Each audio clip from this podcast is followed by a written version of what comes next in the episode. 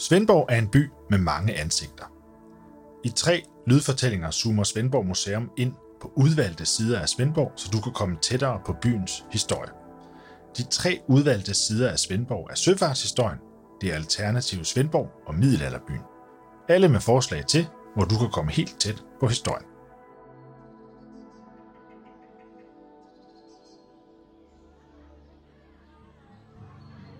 Mange kender Svendborg som en by med et rigt kulturliv og en alternativ kant. For udefrakommende kan det virke som om, at kulturlivet er for stort til byen. Der er over 700 årlige koncerter og en stor mængde kreative iværksættere, der sætter deres præg på livet i hele kommunen. Når man går rundt i Svendborg, så kan man fornemme den der kulturelle citron. Der er plakater for arrangementer i massevis, skæve butikker og Christiania-stemning på Frederiksø. Svendborgs mangfoldige kulturliv i dag er i høj grad blevet præget af tilflytningen af hippier, flipper og 68'ere i 70'erne og 80'erne. Tilflytterne har bidraget til, at byen i dag har en meget stor andel beboere i den såkaldt kreative klasse og omtales af lokale som Danmarks mindste storby.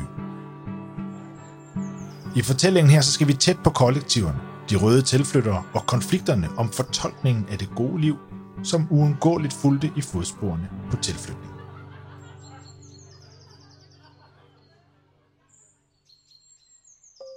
I starten af 1970'erne så havde Svendborg været styret med socialdemokratisk håndfasthed i mange år. Siden 1957 er borgmester og bykonge Svend Åge Andersen. I løbet af de år så havde samfundet forandret sig meget. Blandt de unge var der mange, der var overbevist om, at det etablerede politiske system var korrupt, og mange af partierne gammeldags. Alt var til debat. Familien, samfundet og fremtiden. Også i Svendborg var der grøde. Hundredvis af røde tilflyttere strømmede til byen, og de begyndte snart at sætte aftryk på kulturlivet, det politiske liv og i byen selv.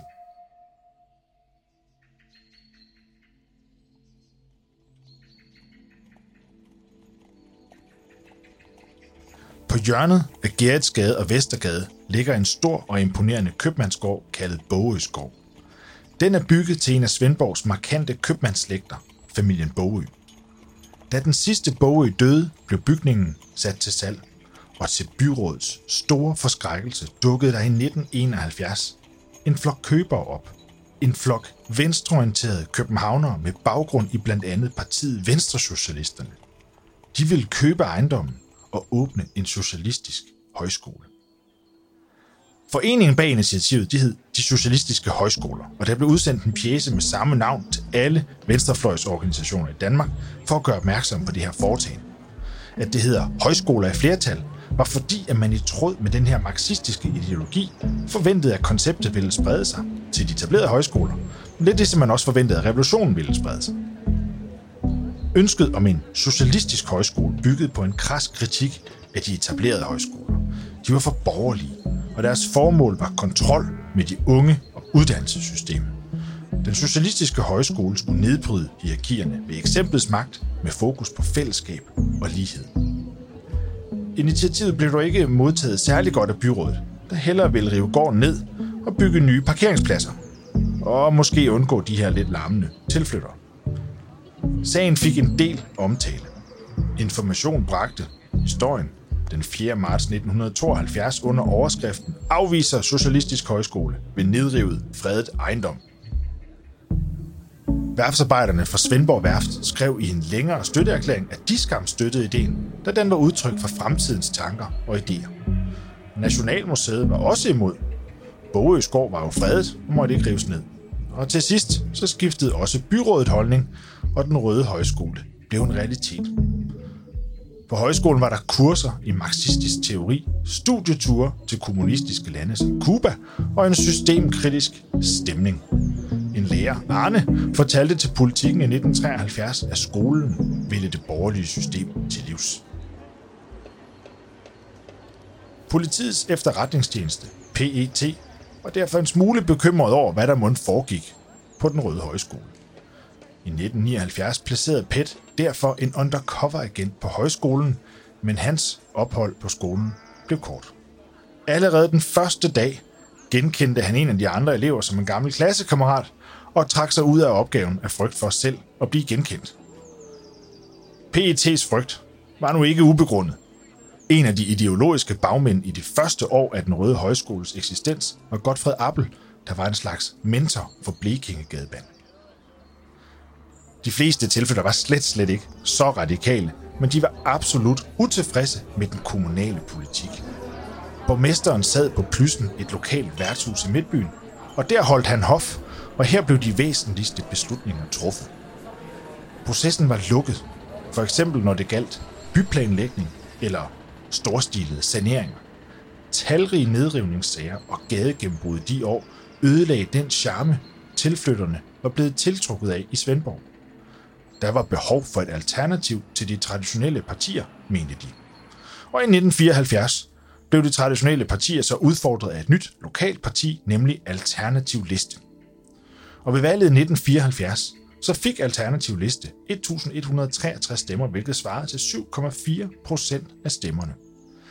Listen fokuserede blandt andet på byplanlægning, så man kunne bevare det her herlige købstadsmiljø. De ville åbne den politiske proces op, så den ikke foregik på et værtshus, og diskutere industriens vækst. Og listen var gode til kreative kampagner. Blandt andet opstillede man to embedsfolk, der var centrale i forhold til byplanlægningen, til byrådet mod deres egen vilje. Embedsfolkene agerede jo allerede politisk, og derfor kunne man jo lige så godt opstille dem politisk. Også venstrefløjens modstand mod EF kom til at sætte sig spor i Svendborg. Danmark stemte sig ind i EF 2. oktober 1972, og det blev startskud til 2. oktoberbevægelsen, der ville købe Fyn fri af EF's indflydelse. Ejendom for ejendom. Bevægelsen var en sammenslutning af en række kollektiver på Fyn og Langeland. I kollektiverne var alt fælles. Det private var politisk. At insistere på privatliv og privatøkonomi, det var, det var borgerligt. Havde man den rette politiske indstilling så? For eksempel så blev det diskuteret, om kollektivet skulle have børn. Kollektivisterne levede uhyre spartansk og fik 30 kroner om ugen i lommepenge. Og de penge, som kollektiverne tjente, gik til fællesskabet. Og på den måde så fik man gradvist samlet ret store værdier sammen. I Svendborg der fik 2. oktoberbevægelsen to meget markante institutioner op at stå. Den første var Bogcaféen i den gamle korkfabrik på Gruppe Møllevej. Der var kollektiv, socialistisk boghandel, café og samtidig møntvaskeri. Og så kunne man fordybe sig, mens man vaskede tøj. Men i 1981 havde det udviklet sig til, at man havde 50 aktivister og flere deltidsansatte knyttet til Bogcaféen. Den anden institution, som udsprang af 2. oktoberbevægelsen, var spillestedet Klostermoster, der nok blev mere berømt end Bogcaféen.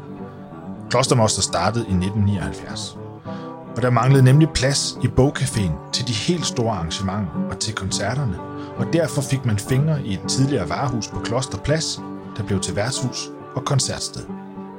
Store udenbys bands spillede på døren i weekenden, og det betød, at man spillede for en andel af entréindtægterne, minus skat, og på den måde så fik Kloster Moster et navn gratis, og musikerne kunne så spille sig til en ordentlig indkomst. Altså hvis de var gode nok til at tiltrække tilstrækkeligt med folk. Bag baren stod frivillige, der ofte var på dagpenge, og på Kloster Moster, der kørte man nemlig med turnusordninger, hvor de ansatte skiftedes til at være ansat. Altså man var ansat i en periode, indtil man havde optjent nok anciennitet til at kunne gå på dagpenge igen, og man kunne så blive afløst af en anden, som havde brug for den anciennitet. Og det holdt omkostningerne Kloster Moster blev landskendt, men de glade dage kunne ikke fortsætte. Tyngden i den danske alternative bevægelse flyttede i midten af 1980'erne væk fra Svendborg til Aarhus og København. Bogcaféen og Klostermoster lukkede. 2. oktoberbevægelsen gik i opløsning. Kollektivisterne fik børn, købte hus og accepterede, at de ikke lige havde fået befriet Fyn som lovet i den her omgang.